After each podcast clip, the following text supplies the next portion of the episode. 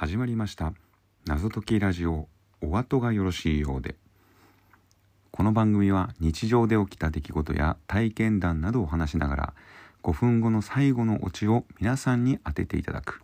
おそらく史上初の伏線回収系謎解きラジオでございます。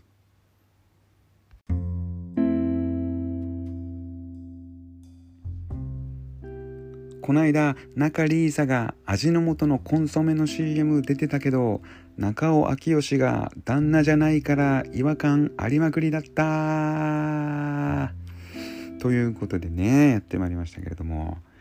まあ中里依紗の YouTube、まあ、たまに見るんですけれどもあの夫のね中尾くんも、えー、たまに登場してなんかもうつまじく、まあ、配信してるんですけど、まあ、それをね見てるからかあのテレビ CM で中里依紗がね、まあ、仮想の夫婦で演じてるんですよ。まさにその味の素のコンソメの CM がそうだったんですけれどもなんかすっごい違和感感じましたね。うん。なぜ両方キャスティングできなかったのか。中尾くんもキャスティングしてあげればねなんかこうあ家族でね、えー、やってるんだなっていうのがね伝わったのに。うん。えー、まあそんなのがありましたけれども、えーまあ、テレビといえばね「あのザ・セカンド見ましたよ。うん。ザ・セカンドってね皆さん分かります？えー、結成16年目以上の、えー、お笑いコンビが対マン方式、まあ、つまりトーナメント方式で、えー、戦うという、えー、今年、まあ、2023年から始まった新たなお笑い賞レース、うん。えー、m 1が結成15年以下という縛りがあるので、えーまあ、この大会が誕生したということらしいんですけれどもね、えー、で、えーとまあ、チェアマンは松本人志さんと。うん。であの詳しいことはねあのネットでね検索してもらえればあ分かりますんで皆さん、えー、検索していただければと思いますが、えー、まあ、僕ね「ザ・セカンド見ましたで、え、まあ、決勝のねテレビに映ることになった決勝の8組、うん、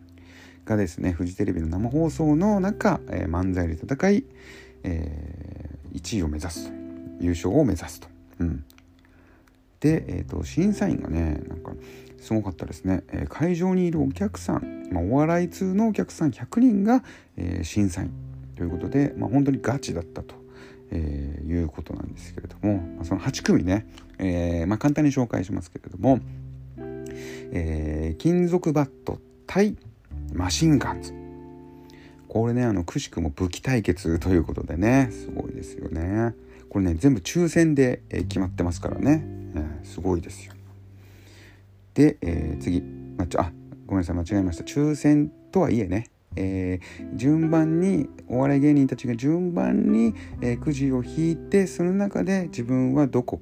トーナメントの何番に何番目に、えー、自分たちが出場するかというのを、まあえーあまあ、ある種、まあ、自分たちで決めるんですけれども、うん。まあ、でもくじでね決めるんでねそこは、はい。まあ、ガチンコなわけですよ。うん、で2回目。2回戦。スピードワゴン対三四郎、うん、これはね、あのー、どちらもメディアに出まくってる対決、うん、ですね。そしてギャロップ対テンダラー。これはねまさに関西ダービーというねどちらも関西で、えー、劇場で、えー、どちらも活躍しているお笑いコンビ。そして4組目が超新塾対囲碁将棋というもうこれはね異色派対正統派漫才対決。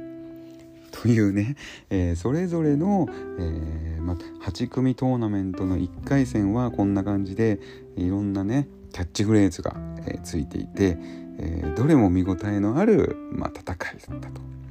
でしかもね点数が、えーま、同点になったり12点差なんて試合もあってねもうね見ていて本当にハラハラしましたねでネタもさすがにベテランだなというだけあってね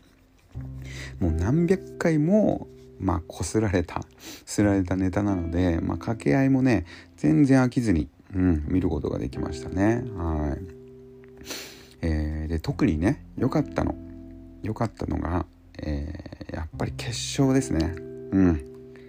あのね決勝は、えー、関西ダービーを制したギャロップと、えー、超新塾という異色派漫才を倒した囲碁将棋、お互いね完成され尽くしたネタで勝負したんですね。決勝に。でですねギャロップは、えーま、相方のハゲをこう巧みにいじり倒して笑いを誘って囲碁将棋はモノマネができるから披露したいんだけどタイトル言うだけでずっとモノマネはやらない。という、まあ、斬新な構成、うん、というですね戦いだったと。うん。えー、どちらもですね見応えがあってすごい良かったです。はい。まあただですね、うんまあ、これは僕の感想なんですけれどもね、うん、でまあ結局ねあのギャロップが優勝したんですね。囲碁将棋を抑えて、まあ、ギャロップが優勝したんですけれども、まあ、どちらもね面白かったんですけれども、うん、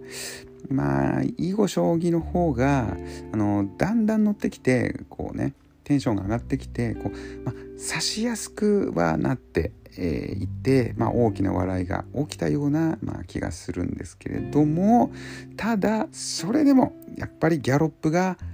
うん、最後うまく桂馬で王将を取った、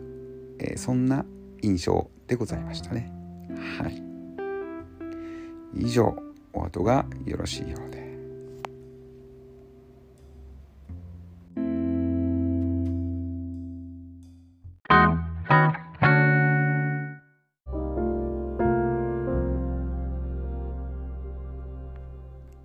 かがでしたでしょうか？それではまたお会いしましょう。謎解きラジオお後がよろしいようでお次もよろしいようで。